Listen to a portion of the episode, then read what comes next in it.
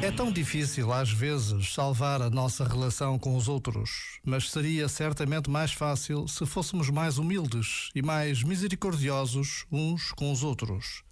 A caridade perfeita, dizia Santa Teresa do Menino Jesus, consiste em suportar os defeitos dos outros, em não apontar as suas fraquezas e em deixar-se edificar pelos mais pequenos atos de virtude que os vemos praticar. Já agora, Vale a pena pensar nisto. Este momento está disponível em podcast no site e na app.